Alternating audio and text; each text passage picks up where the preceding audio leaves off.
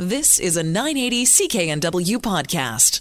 Thanks for being with us on this Sunday morning. Well, there was a story in the news just a few days ago, and you might remember it.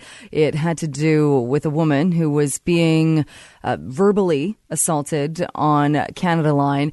And what stuck out for many people was the fact that only one person intervened. Uh, a young man, a rugby player, uh, intervened to come to her help. And it's raised the question about getting involved, what the laws are, what the laws maybe should be. And do you put yourself, do you make yourself very vulnerable when you are, in fact, getting involved in a scenario like that. Well, joining us to talk a bit more is Paul, a bit more about this is Paul Hergott, a personal injury lawyer with Hergott Law. Paul, thank you so much for being with us this morning.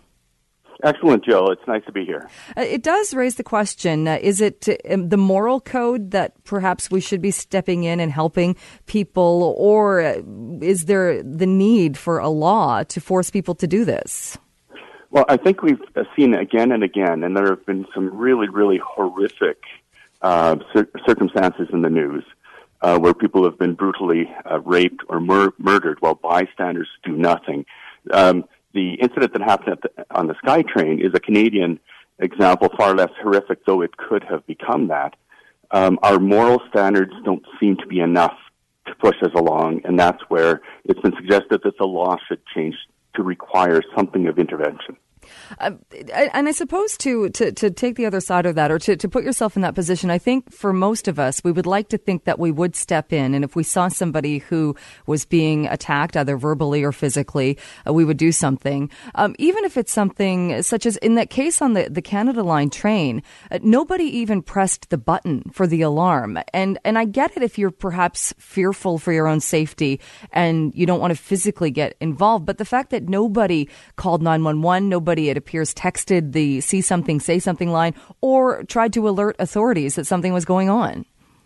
Right. It's and and it's easy for us to look um, in from the outside, and it's particularly easy for someone like me who's I'm over 200 pounds. Maybe I shouldn't be, uh, but perhaps my physical stature would make it that I would uh, feel more comfortable to step up, where others of uh, uh, of less physical stature might feel uh, fearful.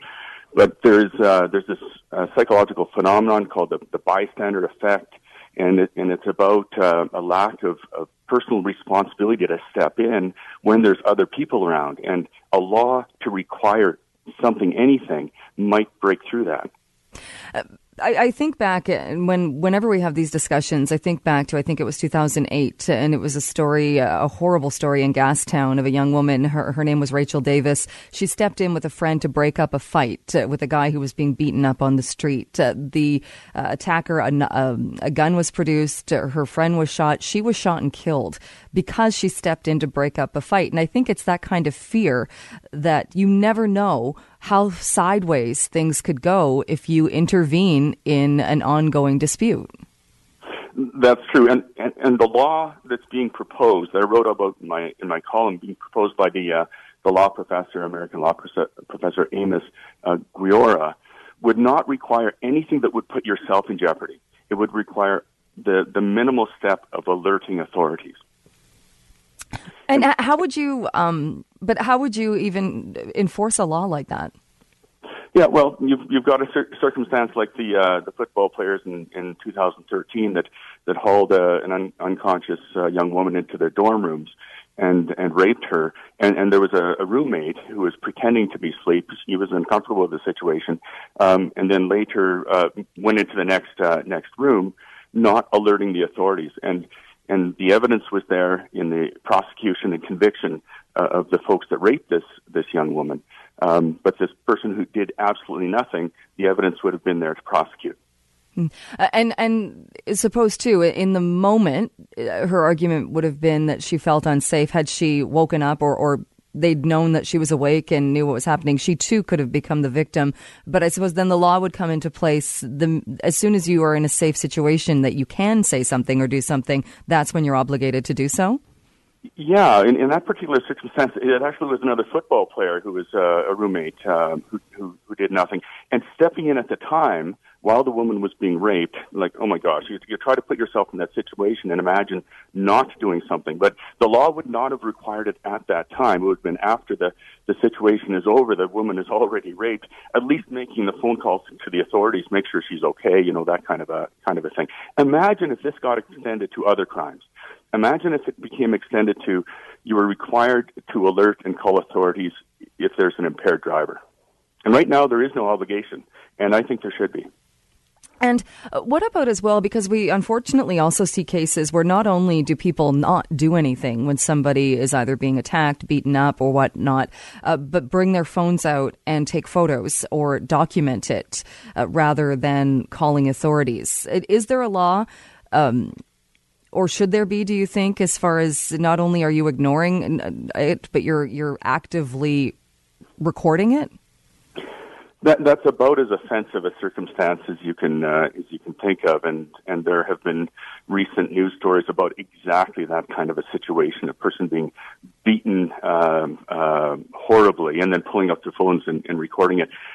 Uh, really, the, the law that's being proposed that I, that I had written about is about alerting authorities, and certainly if you've got cell phone coverage of of, uh, of, of yourself recording the event, that that would be really really good evidence uh, to support a conviction.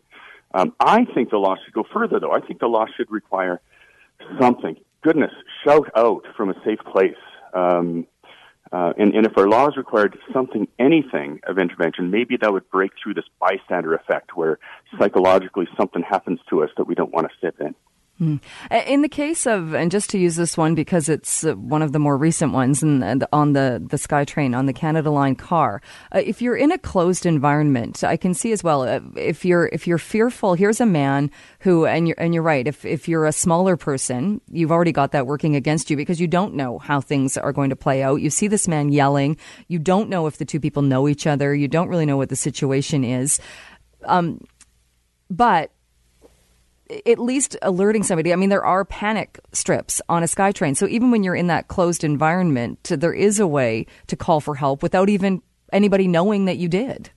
Yeah, goodness. Everyone on that SkyTrain would have had a cell phone in their hand, texting and, and going to the internet and all that kind of stuff. Like, there's, there's so much that could be done. And had this rugby player not stepped in, um, and someone, but someone had at least alerted the authorities, the very next stop, the, the authorities could have been there and could have stopped the train or whatever it was. Um, and thank, but thank goodness this this fella stepped up. But like I said earlier, he, he's a I think 23 year old rugby player. He's um, uh, sure he put himself in personal personal jeopardy, and, and I salute him. But how easy it is, how much easier it is for him and or someone like me uh, to do that than perhaps some of these other people are on the train. What are your legal rights if you do step in? Say things in this case had gone sideways and perhaps the man had picked a fight with him and he ends up getting injured or he ends up throwing a punch and injuring the guy, the attacker in the first place. Do you then put yourself at risk of, say, an assault charge or do you put yourself at risk legally? It's a really interesting area of the law, and in fact, that, that that's going to be the subject of my follow-up uh, column this week, and and I've done a little bit of research on that, and I'm not considering my, myself authority at this point, but the law is all about reasonableness. So in, in a circumstance like this, he did exactly the right thing. He he, he pushed the the the attacker, did not cause any any injury. Let's say though he he pushed the attacker down and and just wailed on him with his fists until he was unconscious and his jaw was broken and he was bleeding. Well, clearly that would have been excessive in the circumstances, and he absolutely would have faced not only civil but criminal prosecution for being ridiculous about the situation. But the law doesn't hold um, uh, someone stepping in like that to a to a very high standard. It becomes really quite apparent if uh, if you're if you're stepping way over the line. Hmm. Well, I look forward to, to, reading your next column, and I think this is a conversation that people uh, are going to continue having, uh, and about this whole idea of uh, people not wanting to get involved and what our duties are uh, as members of society. Uh, thank you so much for joining us this morning. I really appreciate it. Thank you for shedding a light on this important topic. All right, that is Paul Her. You've been listening to a 980 CKNW podcast. Listen live at cknw.com, the Radio Player Canada app, tune in, Amazon Alexa, HD Radio at 101.1 FM HD2, and on the AM dial 980 CKNW.